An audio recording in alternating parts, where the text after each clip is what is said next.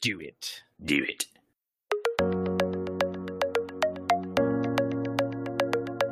Welcome to the Austin Otaku Podcast, hosted by Jesse McDonald and Keith Goode.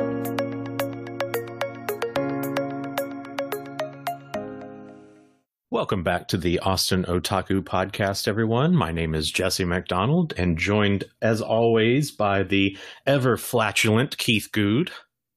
Hello. Uh, how's it going? it's good. How are you, man? Doing well, thank you. Yeah, you you know when you said your name this time, it was like Jesse McDonald's. It's like you know you Ah. going through it. I let my my southern drawl come out. Crap. I love it. No, it's fantastic. Let's leave it so people don't know what to call you. Just like Yeah, when they yeah. look at like when they look at my last name, they call me Keith Goat.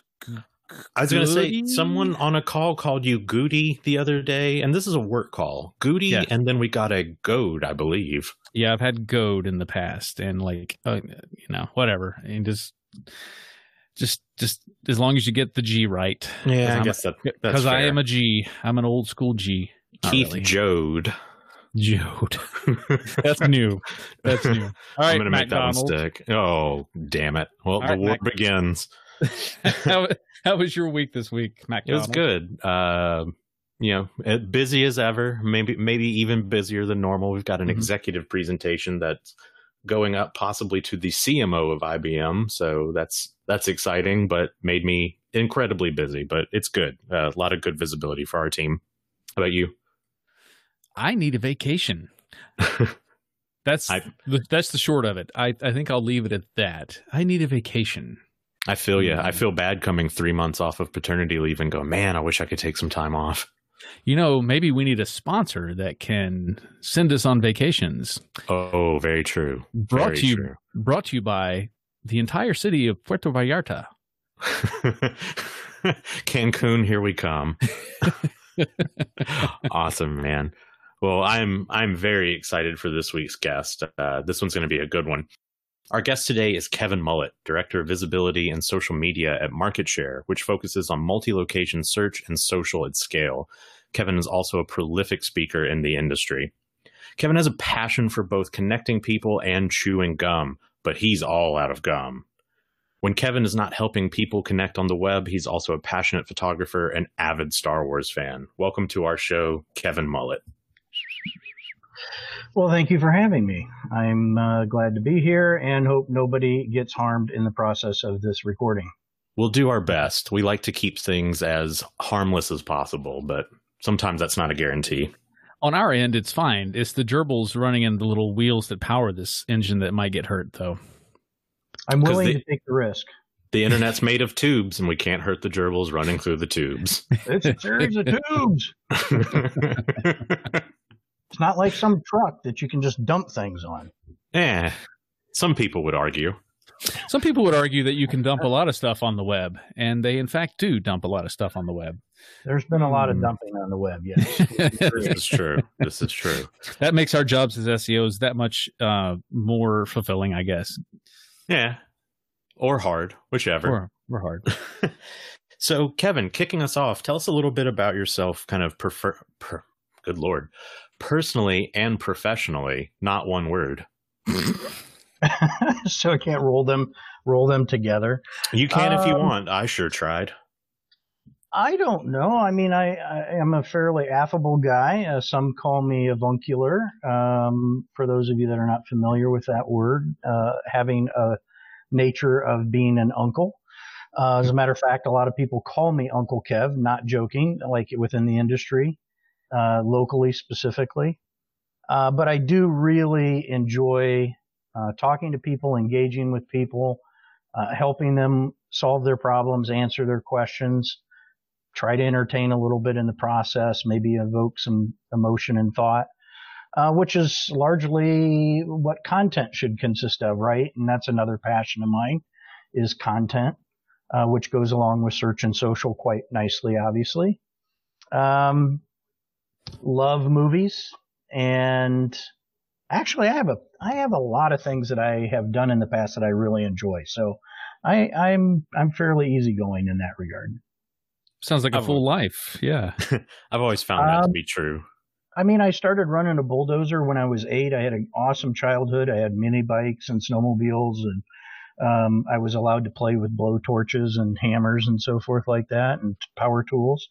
Um, did body and paint work for a while. I was a ski technician for a few years, or I'm sorry, for a year because I just wanted to go be a ski bum. Um, what else? I, I mean, I've done all kinds of uh, crazy things like that. So yeah. and it's it's awesome that you said that you're kind of an easy loving guy. Kind of people know you as Uncle Kev, and you you really are passionate about connecting people.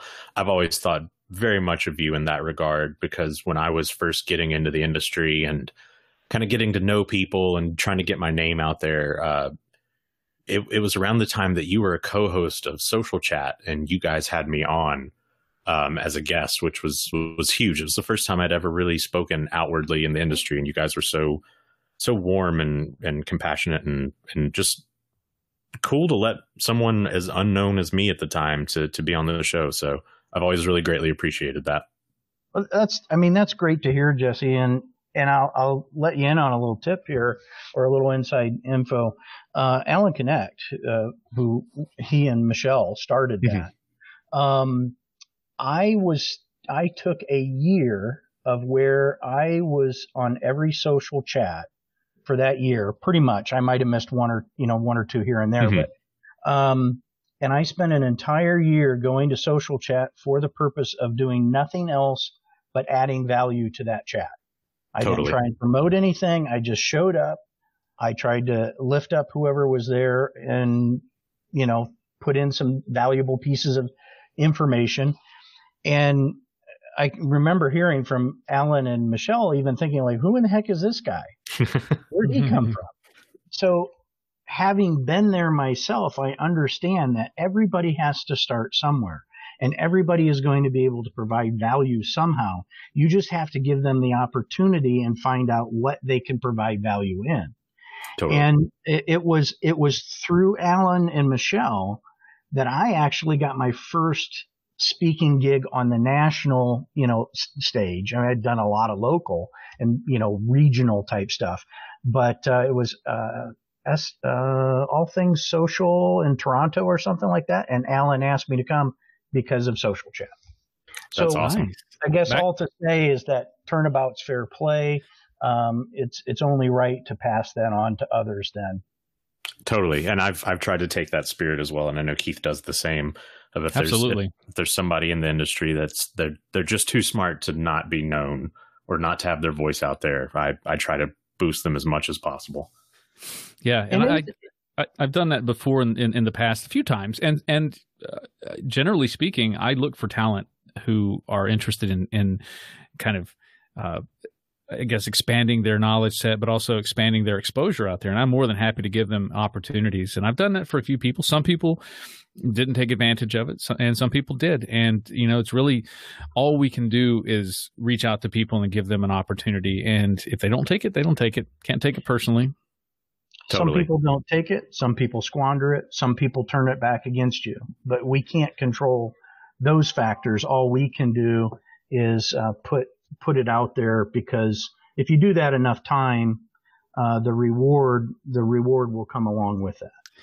It just the, so the TLDR is is that we're all three nice guys. We That's like to think so. Saying. We're just doggone nice guys. Somebody praise us, love us.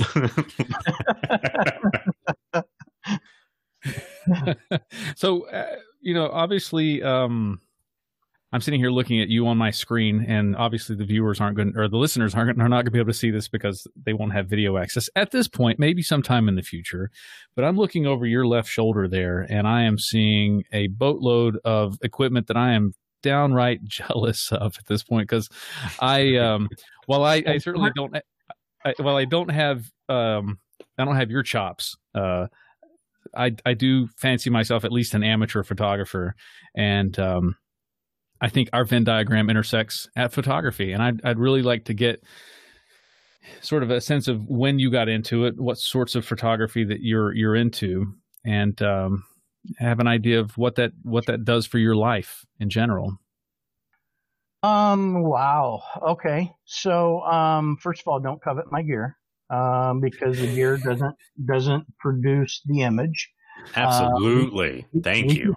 We can talk about that more in depth here in a minute. Um, but um, you know, I I started photography in high school, um, and uh, you know, I'm just a young young buck, uh, so that was just you know a couple years ago, mm-hmm, mm-hmm. dozen dozens of years ago.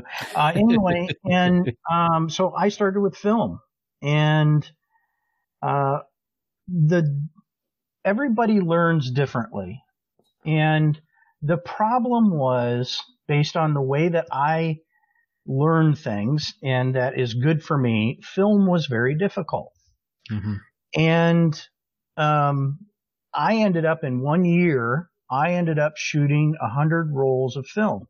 Now, if you do the math on that, um, you talk about how much a roll of film costs, and then mm-hmm. you have to process it to get the uh, most people are like some of the younger people are like, what are you even talking about? Yeah, but you had to shoot the film, then you had to send it away, or later you got to go do a one hour and then you got it back. You're ten dollars minimum into each roll, and I shot a hundred rolls, and out of that out of that count, I had maybe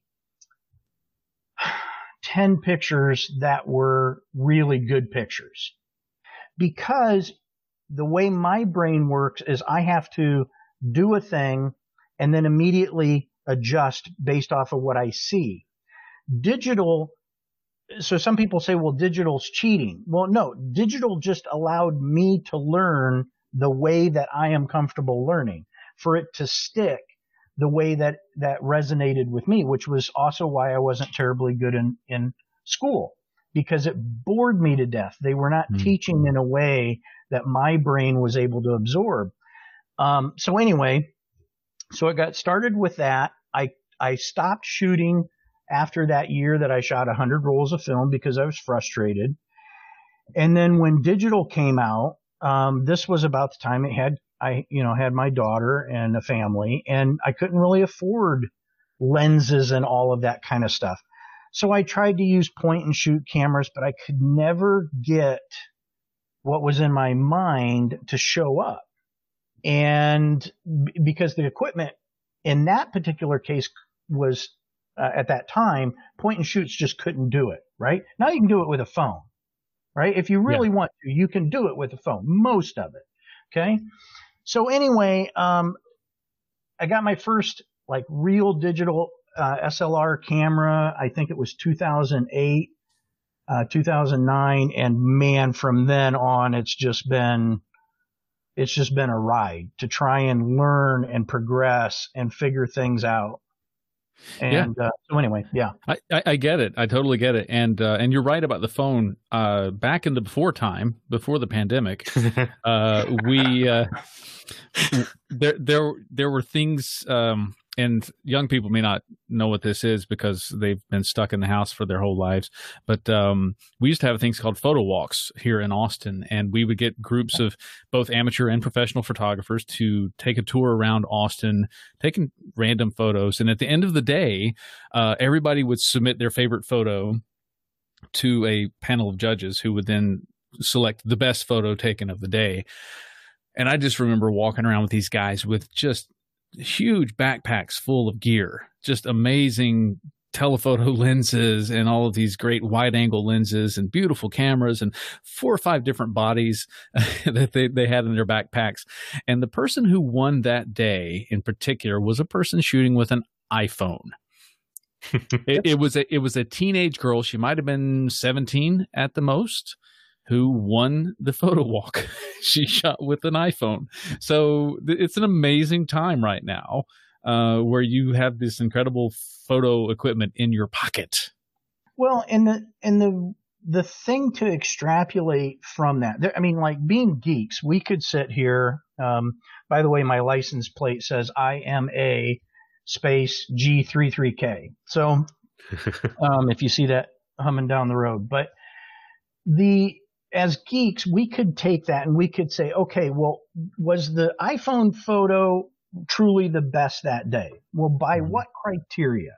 Who mm-hmm. were the judges? What were the judges looking for? And when when I was doing web development back in 1998, 99, 2000 or whatever, one of the things that I specialized in was pr- producing web pages that were what people wanted to see that were not agency delivered, right? The agency was trying to win awards. Them winning an award did not necessarily equate to more business. The person winning based off of, a, in this case, an iPhone does not mean that that would sell. That image would sell. It simply appealed to the people who were doing the judges judging right at that time. Now, I'm not saying you can't do great photography via iPhone or Android device that will sell because you absolutely can. There's people doing it. Mm-hmm. What I'm saying is, is that there's a whole lot of variables involved and the gear is simply a means to the end. Mm-hmm. Right. Yeah. Um, so people get way too wound up about gear.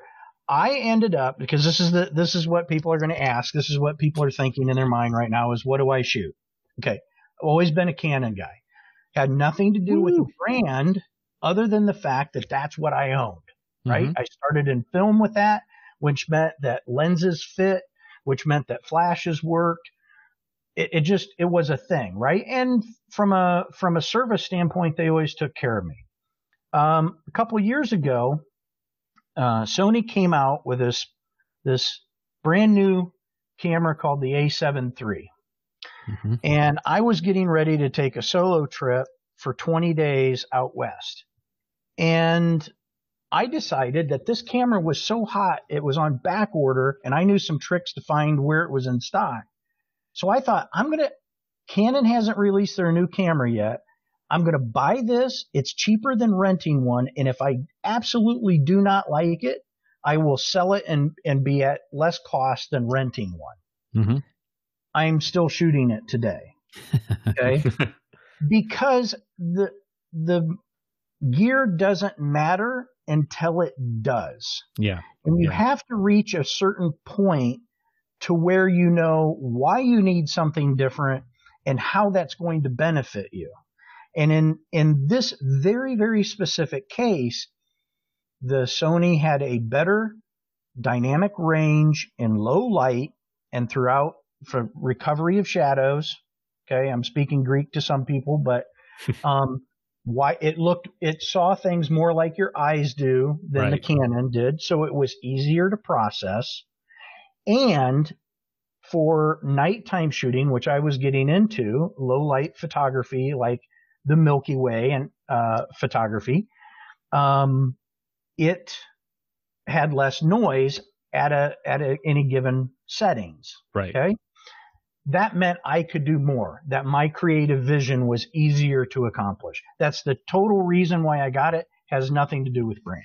Absolutely, and I was actually amazed at how slowly the the big names in ca- uh, cameras uh, were in releasing mirrorless bodies uh, Nikon, I, I still to this day I don't think Nikon has released anything comparable to what Sony has has pushed out, what Fujifilm has pushed pushed out.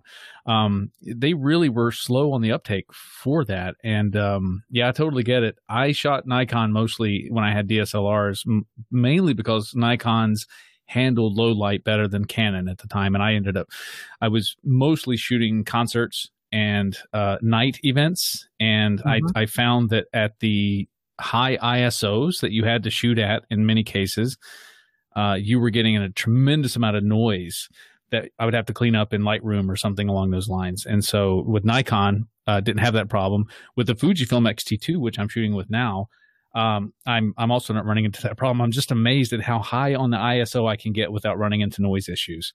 It's it's really amazing pretty much. Uh, by the way, Nikon now has the Z6 and the Z7, um, which are pretty close, uh, in mm-hmm. arguably in some ways better, and arguably in some uh, some ways not. But pretty much what people need to understand right now is is that you could go out and you could buy pretty much any brand manufacturer's camera on the market and create spectacular work, um, save for a few very very, very specific uh, types of photography. So, for example, landscape photography, what I do most of, um, you, I mean, you literally can go buy anything and you can great, get great uh, photo, uh, landscape photos. Um, if you use a camera phone, uh, you can get great landscape photos. If you learn how to process those, you can improve that even greater. Mm-hmm. Now, I'm not talking about compositions or fake fake photography or complete artwork. Let's call it that. Okay. I'm not saying that's bad. I'm simply yeah. saying it's different, right? But what people need to understand is, and this could spark a, a whole storm. Um, cameras do not see what our eyes see. Mm-mm. So there is no such thing as straight out of camera being exactly what you see not only because the cameras cannot see what we see, but because every camera manufactured has people behind it that have already made decisions on what the image will look like without your input. That is why, uh, even within the same ecosystem like iPhones, that you will have a different look across different models. Mm, that, mm. and then you have an Android, and they've decided a different color science and a different warmth, or blue, or green, or Nikon, or Sony.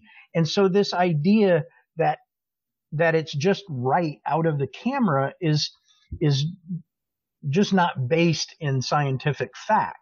Um, right. Because even our own eyes, somebody's looking through contacts, somebody's looking through eyeglasses.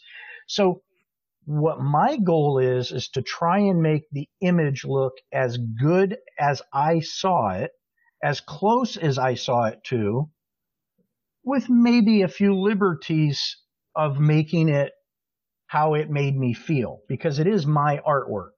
Yeah. Now that does not include that may include getting rid of a telephone pole I don't like. I'm sorry if you don't like that. It's just a man put uh, a man uh, put I'm using air quotes. Sorry, put that telephone pole there, and I don't like it there. Yeah. And and now, if it changes, because we're not talking about uh, we're not talking about um, photography for journalism. We're talking about for pleasure. And if I don't like that object there, I will remove it. Right. Um, but anyway, there's now that's not how I feel about portraiture. So I occasionally will do like a senior picture shoot or something like that no weddings. No. No weddings at all. it's the no capes of photography. No, no bridezillas no. for you. Gotcha. No, not doing it. But um, if I do portraiture, I always start by telling people if it's part of you, it stays. If hmm. it's temporary, like zits or something like, uh, you know, whatever like that, then I, I may reduce it or remove it depending on what it is. But if if that's what you look like, that's what I'm going to give you back. Well, just so you know, uh, it, it, just in case you're ever taking pictures of me, um, the uh, the extra thirty pounds is temporary. So just go ahead and yeah, just knock that off. I, I don't have that kind of insurance on my camera. so what you're telling me is that the, the you, when you do uh, your landscape photography, you're not pulling uh, generally you're not pulling to the extent of someone like a, a Trey Ratcliff who no. who really no. really embellishes his photos quite a lot. You're you're getting as close as you possibly can to the nature of reality without having something imposing like a man-made telephone pole in it. Yeah, not generally speaking. Now I reserve the right as an as an artist, um, as a creative, to occasionally take liberties and and but I I don't do that a lot. Now an example of of where I would do that is um, I I'm, I know you guys have seen some of my Milky Way photography. Mm-hmm. Mm-hmm. Well, look, we have this man-made problem called light pollution, and it's a real thing, and it yep. didn't exist in nature until we created the problem, and that means that uh, if you go back, you know, 200 years ago our Earth wasn't glowing like a radioactive uh, wasteland. Okay, and so you could see the stars more easily. You could you could actually see the colors of the Milky Way. The colors exist in the Milky Way. So what what I will do is to cut back on the atmosphere and the haze and um, the light pollution to try and have people see what the Milky Way would look like if we did not have that light pollution. It's now I'm not creating things where they didn't exist. I'm not adding in colors that weren't there, but I am des- definitely trying to negate the man-made issue of light pollution. Awesome. Um, so this is awesome. I'm very excited to continue continue talking about this, but we're at our halfway point, which because there's been no format change means we are at the tell me something good segment of this show. Tell me something good. Mm. Yay. Yay me. Wait. one, one day Chaka's going to pay you for this one, man. Oh, she might. I'd just like to be visited by Chaka Khan, just to shake her hand. she seems like she'd be pretty awesome. Chaka Khan, not yet a sponsor. Or That's not right. a sponsor yet. Rufus, not a sponsor yet. so, Kevin, as the guest for this week, will you will you do the honors and let us know what your uh, your otaku recommendation is? Absolutely. Um, quite a number of years ago, I happened upon Charles Foster Wallace's "This Is Water" commencement speech, which was given in 2005 by him uh, to uh, Kenyon College. And uh, to say that it changed my life is an understatement. Um, I don't expect that it would necessarily have that impact on everybody, uh, but I definitely think that it's a, a YouTube video worth watching uh, because it really helps you to differentiate what you perceive is happening versus the alternate ways that you could think of what is going on in front of you. And it's it's very insightful. That's awesome. That's that's probably one of the most genuinely helpful recommendations we've had on the show so far. So that's great. The most life-changing. For sure. For sure. Yeah. Yeah. How so, about you uh, jesse? What's uh what's the otaku recommendation from jesse McDonald? Oh god. That's gonna haunt me for a while um, so for we've talked a little bit about it on previous episodes, but when I was in college, uh, I actually went to school for graphic design, and through that we had to take a certain amount of electives um, uh, through through the just general process, and I kind of cheated the system a little bit uh, because there were only two two photography classes uh, offered by the art department. Um, both of them were film based. Um, and so I, I, was like, okay, that's that's better than painting. That's better than sculpture for for my personal artistic taste. Let's let's do it. Uh, so took the classes. Ended up letting them or getting the the art department to create two to three. I can't remember. Yeah, three more. Uh, so I ended up taking five photography classes, which, if you do the math, that means I have the equivalent of a minor in photography, but didn't have the history class to back up the official minor. So, mm. because of that, I became a big fan, which is why I was so excited for this show. Long, long way of saying that while I was in school, one of the things that really got me interested in the medium itself was the Hol- Holga 120N. Um, mm. For those that don't know, a Holga is a plastic camera, basically super affordable. You should be able to get one for 20 to 50 bucks at most. They got a little popular, so the price went up. It takes 120 film, so uh, larger than the normal 35 negative. It's a six by six. Um, but it's an incredibly interesting format. It it forces you into a world of restrictions. Um, a, you have the film element, but B, there's not a lot of of adjusting you can do.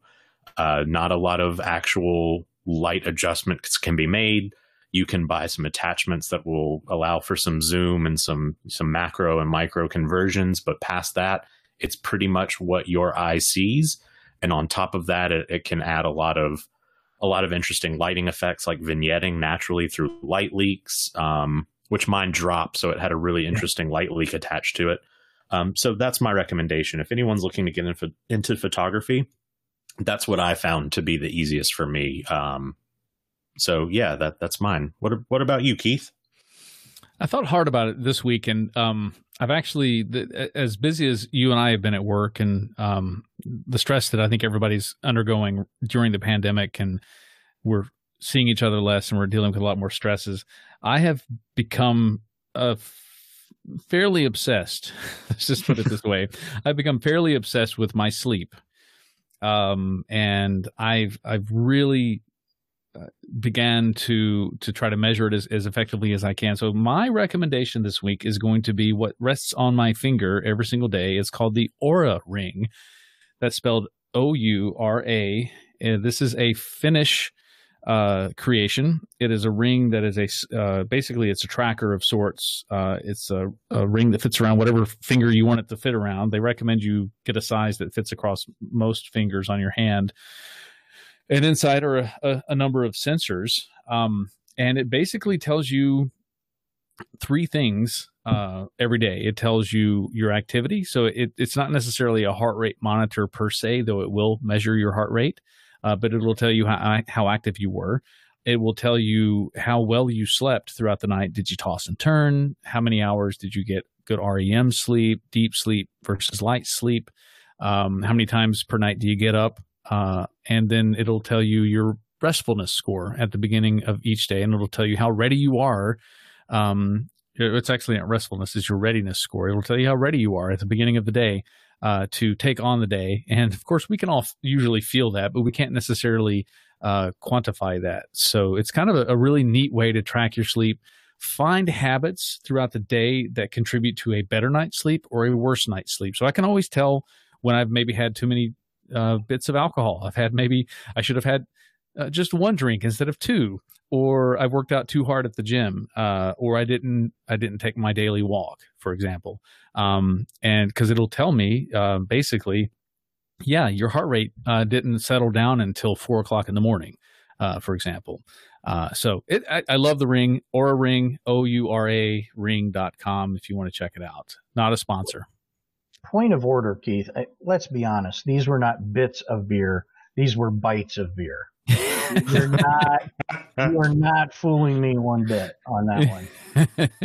but uh, it actually what, what's interesting is um, um, I hate sleep from the time that I was a kid.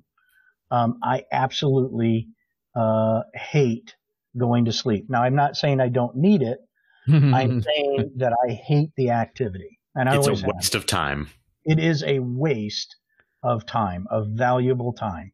I uh, was evidently the same way as a kid, and my daughter is now. We both sleep and we sleep well, but man, I hate it. I wish I didn't have to do it. What if it's not until we're asleep that we're actually awake? Matrix oh. style. well, if that's the case, um, then I'm doing it wrong like, because I, I I never feel that way uh, about that. But anyway, yeah. Nice. Great episode. Good recommendations, guys. And uh, I will provide links in the blogs to all of the stuff recommended and tell me something good. Tell me something good. so, getting back to photography a little bit, um, you've you, Mat Siltala, and Marty Weintraub have become really good photography buddies um, over the years. I mean, you guys are good friends already, but you've you've really bonded over this. And recently, uh, took a trip to Norway, and some amazing photos came out of that. Can you tell us a little bit about what that experience was like? So, the whole thing kind of started um, as I would go to conferences. I would uh, because I was into photography, I would stack a day in front or a day behind to just go in that area. Um, I would use one of my vacation days. I'm already there. Um, and then I would, you know, do some photography. Well, then I think it was Social Pro in 2015 in Vegas where I had been there several times and I just, I, I'm just not a big fan of being in Vegas. And so I thought, um, okay, I, am going to disappear out into the into the desert there. Uh, think of all kinds of vultures and and things circling me or whatever. But I didn't care. I was going to disappear and go do some photography. So I rented a vehicle and and I went and did that. Well, then as I got to know Marty and Matt better, when they would be, uh, particularly Matt early on, I'm like, hey, I I want to go shoot downtown. Do you want to come with me? You know, I mean, let's let's we both like this. Let's go do that. And then uh, I was speaking at Zenith one year, and Marty found out that I liked photography, and he wanted, you know, we we both kind of wanted to hang out doing that, and it really blossomed into this this very cool, um, this cool thing. So when I would go to conferences, like the one year at uh, 2016 Social Pro, I think it was, we were in Seattle, and I rented a vehicle and I went on this this journey to a place called Shai Beach, which is along the Pacific no- Northwest there. And it's a five mile hike. And here is this fat guy with 40 pounds worth of gear and 10 pounds in my hand and a tent that I've flown halfway or completely across the country in. And I'm going to, to, to this beach with nobody with me or whatever. And I, and it was, it was spectacular. And as I talked to Matt and Marty about that, we wanted to start sharing that, those kind of adventures. And so we went to Amsterdam the previous year. And then, uh, as you mentioned, we went to Norway and, um, it was, you're taking something that you really love to do and then you're doing it with people that you love to be around. And you're you're doing it outside of the professional mode, right? So it's a deeper connection because this isn't just us talking about things that we talk about every day social media, search engine optimization, localization, blah, blah, blah, blah, blah. you know, now you're talking about something that takes you away from that. And I mean, when we were sitting there under the northern lights, all laughing and giggling because of what was happening above the Arctic cir- Circle. We're hmm. standing above the Arctic Circle as a group and looking up and taking these pictures.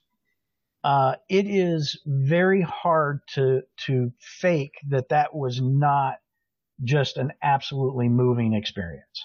So are you um are you on Flickr as well, or are most of your posts on Facebook? Because what I'd like um, to do um, is, I think I think most listeners would love to see some of these photos because I I re- remember seeing the photos not only from Amsterdam the year before, but also from Norway. And man, wow! I mean, really, what an incredible adventure it looked like. But the few the photos are absolutely beautiful. Thank you, thank you, Keith. I appreciate that. Um, I have always enjoyed the journey of learning how to do things, and um, photography is to me is very much like uh, fishing. Uh, people can tell you a good spot, but that doesn't mean that you're going to catch a keeper there, right?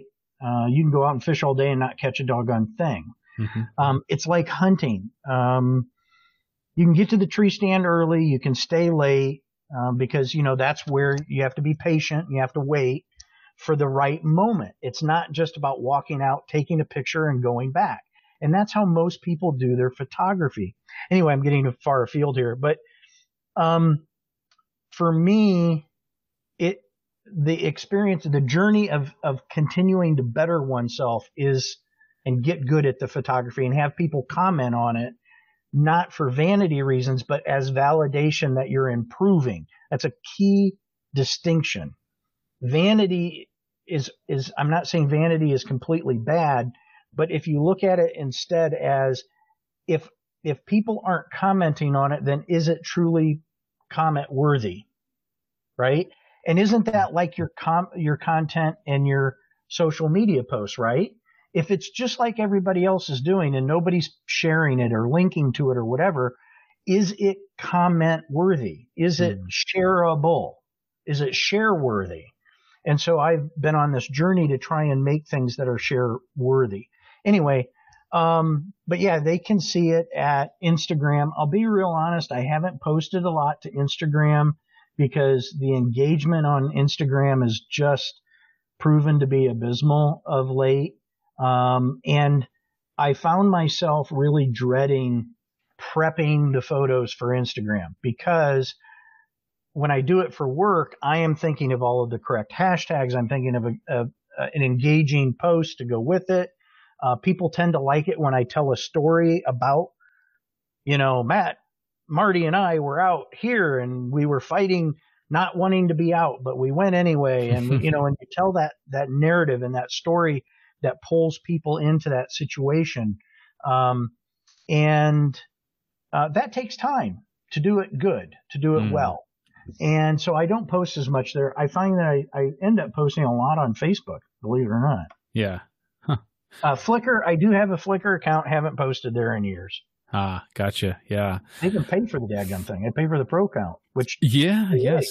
Same here. I, I, I need to do more photography actually um, than I than I actually do. Um, you talk about self improvement. I'm I'm curious how your photography fits into your three five fifty uh, philosophy, and and what is that all about? So three five fifty is three hours a day, five days a week, fifty weeks out of a year, um, and if you add that up, that's seven hundred and fifty hours. Uh, when I speak to colleges and and high schools and so forth, uh, students there, I always mention this that they're going to end up with the same degree as pretty much everybody there. They're going to end up with the the same classes. Some of them are going to finish higher GPA, some of them lower GPA. But what can they truly do to differentiate themselves and put themselves personally uh, and professionally ahead, or to gain more knowledge?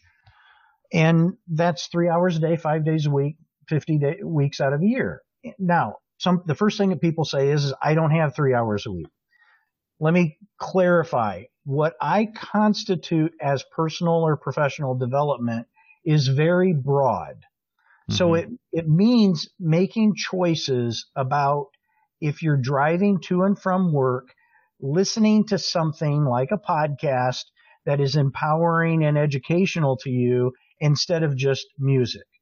That means staying up an hour or two later in the evening to apply yourself to learning a thing, to trying to, so like for me, you know, I desperately wanted to get out of uh, the sales environment that I was before. So I wanted to learn Photoshop. So that meant I could either go take a course, spend money, drudge through a whole bunch of things, or I could take an additional piece of time and do it on my own. And now people have no excuses for not learning this stuff because there's literally YouTube videos all over the place that'll teach you this stuff. So, but if you can't even, if you can't do three hours, if you can't eat lunch at your desk and watch something, if you can't listen to the radio uh, doing that, if you can't avoid using the newspaper and instead read uh, you know, books and so forth like that.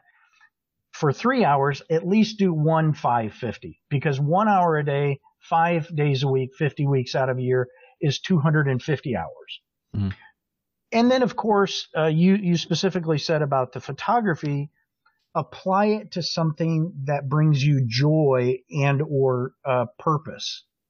So right now, I'll be perfectly honest with everybody. I am really struggling through this whole COVID thing with my photography. I can't go to the places that I really want to go. I don't feel comfortable going uh, to the places I want to go. A lot of the events that I would shoot during the year uh, are no longer uh, occurring, so I can't go do street photography because mm-hmm. it, it's. I mean, their their performers just aren't out. We don't have the events that we normally did. Um, but then that's okay. Wait for the opportunity to when you are passionate about it and then jump on it and, and have a purpose, try and have a goal. I taught myself HTML. I taught myself how to do web development because I was passionate about it, um, because I wanted to figure it out. So anyway, find something that you that you really want to know how to do and then do it. And I think this kind of goes along, and, and Jesse specifically, this kind of goes back to a point that we were talking a little bit earlier about, which is everybody has value. Everybody, there are people that are listening that know things that I don't have a clue about. Now, maybe that's crochet and I don't care about crochet. But that doesn't mean that you're not valuable or have experience that you can pass to somebody else on a subject matter, right? So we were joking about experts, right? Um, in education. Well, education never meant going to a formalized institution for a certain period of time. It means learning things and bettering yourself. It learns means becoming proficient. Malcolm Gladwell's 10,000 hours is misquoted and misrepresented all the time. You don't need 10,000 hours to prove proficiency. It happens to be a, a marker which generally is when that starts to occur for things, but you can't apply that to everything. I feel like I'm rambling now. But anyway, the point being is everybody knows something that I don't know and that they could teach and that they're good at. And that's, they should accept that as something valuable and then improve upon it. Yeah. And you're also the second guest to recommend Malcolm Gladwell. Malcolm Gladwell, not a sponsor. Yet. well, and and it, I was going to say, don't worry. Whenever you and I get to finally meet in person, Kevin, uh, I will teach you the little macrame that I know. I appreciate that. I got because, you. I got your yeah, back, buddy. Yeah, I, I, am. I am so looking forward to making a pot holder or yeah. some thing. I like usually that. make necklaces, but if you want a pot holder, we'll figure something out. And you know, it's after all these years, uh, we're definitely not going to take a photo walk, which I would love nothing more than to do. Mm-hmm. But when we mm-hmm. finally meet each other uh, in person, it's it's macrame time. Let's do this. What have I done? Oh yeah, game on, buddy. I, I, I, can teach you guys how to sleep. That's pretty much my hey, my, my proficiency. We we would both hate that. You know, my body ends up taking care of it. Uh, but man, I struggle like a son of a gun to stop it. After the kid, I gave in. I fell asleep sitting up the other day. Uh, it was crazy. now, here's something that I was kind of interested in, and I, it's something that I, I brought up during my recommendation section. And I'm a complete believer with you. We've had several conversations about how it's not the gear that makes the photo, it's the eye. It's what you do. It's your process. Um, I'm a big believer in the eye is the most valuable piece of photo gear you have. What are your feelings on self and self applied restrictions? I'm a big fan of people applying whatever tricks or tactics help them achieve the goals that they're trying to achieve. So, for example, when somebody says, well, just go shoot with one lens for a day. All right. There's a percentage of people that that will help, that that technique would act- actually benefit. There are other people that will learn not a dadgum thing from doing that. Mm-hmm.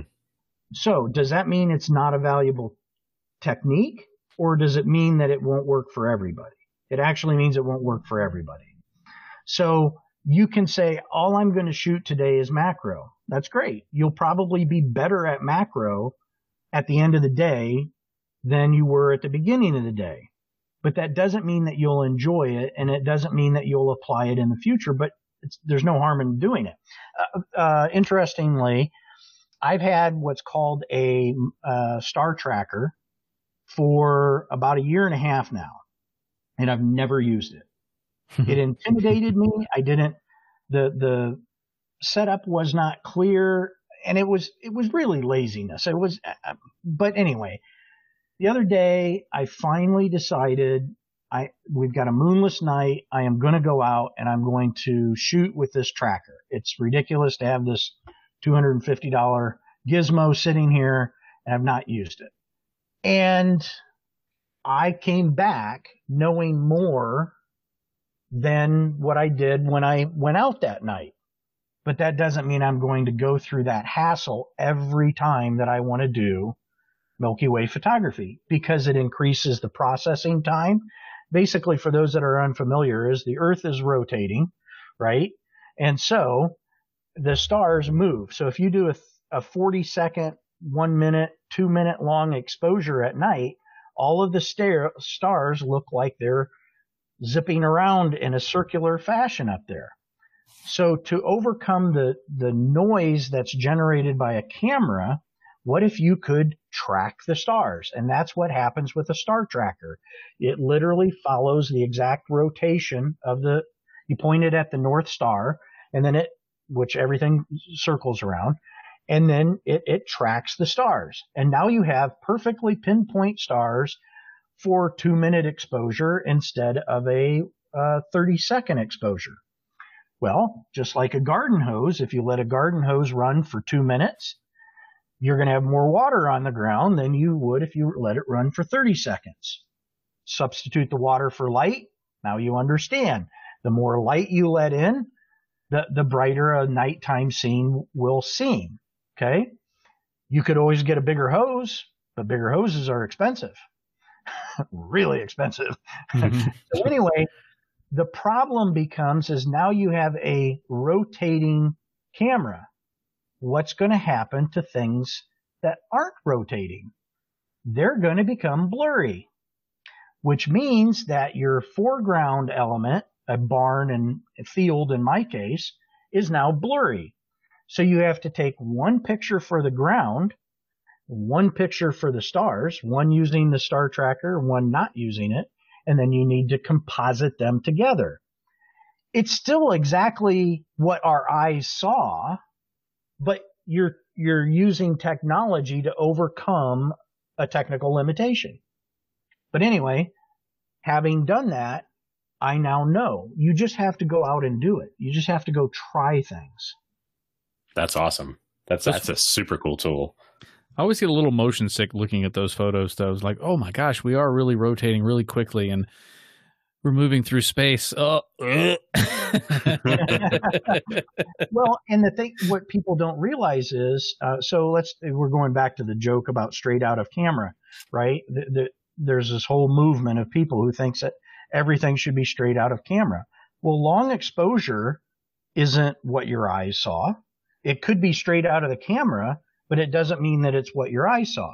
Your mm-hmm. eyes didn't see all of the stars connected into a circle, right? Your eyes don't see tail lights. Um, Jesse, do you remember the the shot from Mat Siltala, uh, mm-hmm. uh, who he he went by me in his in his SUV out by Superstition Mountains, and I took a long exposure shot. So you have his vehicle lights trailing toward Superstition Mountains. And, um, well, your eye didn't see that. So it doesn't matter whether it came straight out of camera that way or not. It's a visual representation. It's a trick of the uh, utilizing the tools. And if your eye sees that, go to the doctor, please. Yeah, yeah, you're gonna you're gonna want to have that looked at. You've probably got some eye pressure issues you're gonna want to look into. so I think uh, looking at the clock, I believe we are at the uh, the now famous lightning round. Lightning round. Yeah, we are. Yeah, this is uh, Kevin. Uh, you've you've listened to the show before, so you know what we're doing here. Basically, we're just uh, we have so many different guests, and we're trying to find that one unifying point. What are three questions we can ask all of our guests, uh, and uh, see what everybody has to say? Uh, sometimes it's a really cool answer. Sometimes it's just no, like with Gary. um, so that's, uh, that's Gary. That's always a lot of fun. So you're ready for the questions? Sure. All right, here we go. Questions starting. How do you think your hobbies have contributed to your success in your full time work? So this one's a, a little sidestepping, but I, I joke that my parents and teachers were completely wrong about me being a class clown and wasting hours for cultural reference material, i.e., TV, movies, games, uh, Star Wars, um, and uh, being snarky because I use that every single day in content development, uh, particularly with certain client posts. So it's it's not really a hobby, but it's um, I think it's more germane to this. Nice. If you could be one fictional character, who would it be?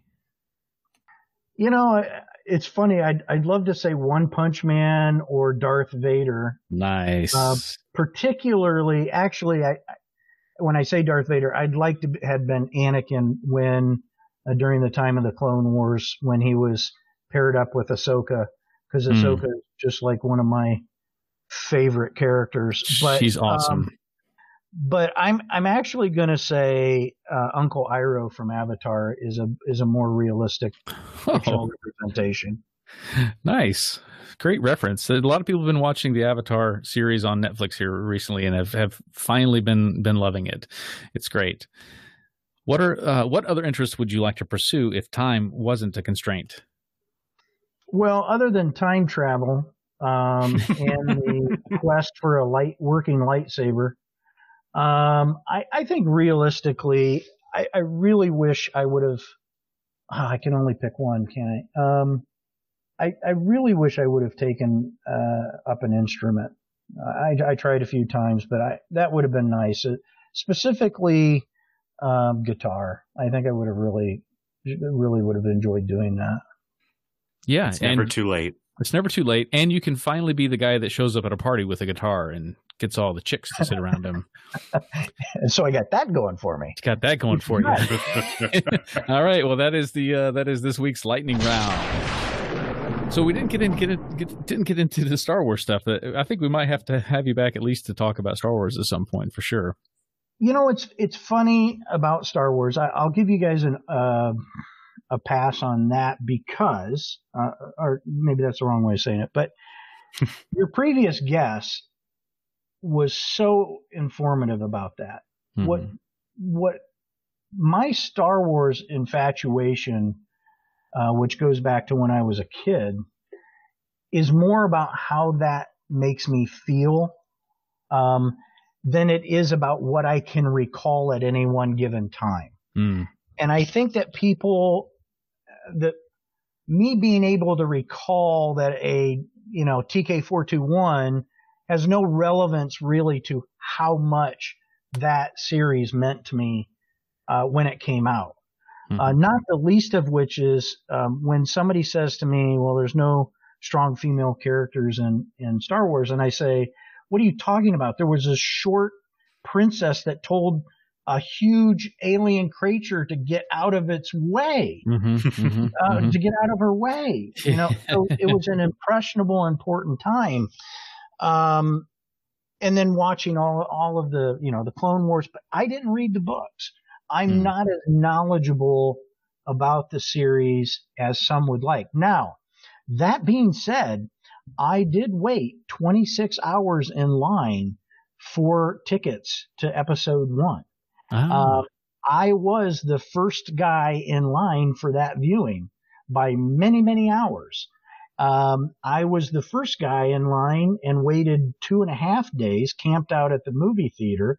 We showed uh, troops and other funny things on the wall on the side of the, the theater to, to the masses there um, for the last one. Uh, well, I'm sorry. Well, that would be episode three when that came out. So I, I'm like hardcore Star Wars, but uh, sometimes people are amazed that I, I, it's not like I'm deeply into it to the level that some people are. Misa thinking you's a, a good fan though. I will eat George Lucas's uh, table scraps as long as he will shove them in my direction on the floor. Say, I think, uh, and we talked about it a little bit on the show you're referring to, and a couple episodes that we have recorded that are about to come out. But we are we're talking about doing a Star Wars panel episode where we just bring on everyone that likes it that we know, and we just kind of talk about it for a couple hours. So, if you'll have it, we'll definitely be reaching out to you to be on, man. I I would be happy to discuss that or many other epi- or other. Uh, subjects. Uh, this has been really enjoyable. Uh, I appreciate both of you guys so much and what you're doing, and and I I like the concept of this as well. I mean, I like the the idea because I think it fits very much with my my thinking. Is you're trying to help people not just professionally, but to really think of uh, personal betterment and uh, improving themselves, and that's that's always a win in my book. That's that's definitely the goal, especially in these trying pandemic ridden times. So well with that it's it's been an absolute pleasure having you on and and thank you for being a guest. We'll definitely have you on a- again soon sir. Oh the honor is mine.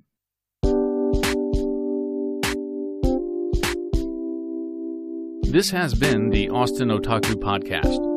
To learn more about us and our show, to be a guest, or to subscribe to our show, go to www.austinotaku.com and follow us on Facebook and Twitter.